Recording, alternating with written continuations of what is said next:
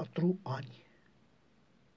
Se fac patru ani de la tragedia din clubul colectiv și, așa cum era și normal într-o țară coruptă până peste poate, nimeni nu este vinovat.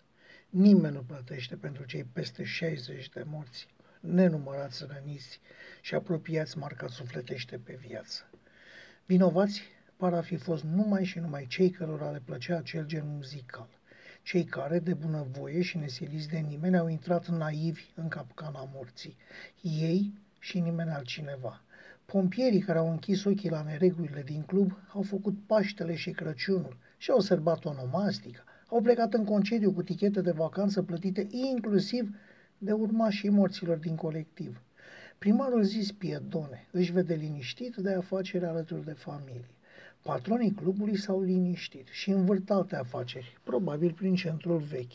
Măria sa, imobilul Arafat Raed, își vede de departamentul pentru care a fost propulsat de smurd și nu se simte deranjat că a devenit exemplul viu al unei zicale a lui Murphy.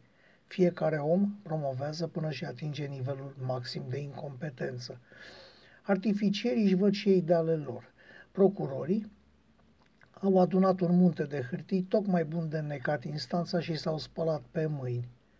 Judecătorii, îngroziți de un asemenea proces mamut, caută o sală tip sala polivalentă pentru a declanșa procesul, iar atunci când o găsesc, mai amână nițel speța în așteptarea unei alte vacanțe a magistraților. Dar morții? Morții nu mai fac nimic. Poate așteaptă pomana cea mare, aia de șapte ani, poate atunci li se va face și lor dreptate. În ceruri poate, pentru că pe pământ. Așadar, cine este vinovat de tragedia din clubul colectiv?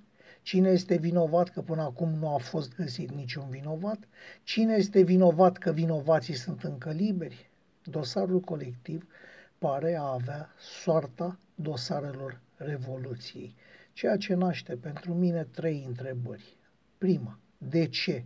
A doua, când se prescriu faptele și a treia, dacă acum se întâmplă același lucru în orice club din București, câți dintre clienți scapă cu viață? Asta se întreabă un om de pe stradă.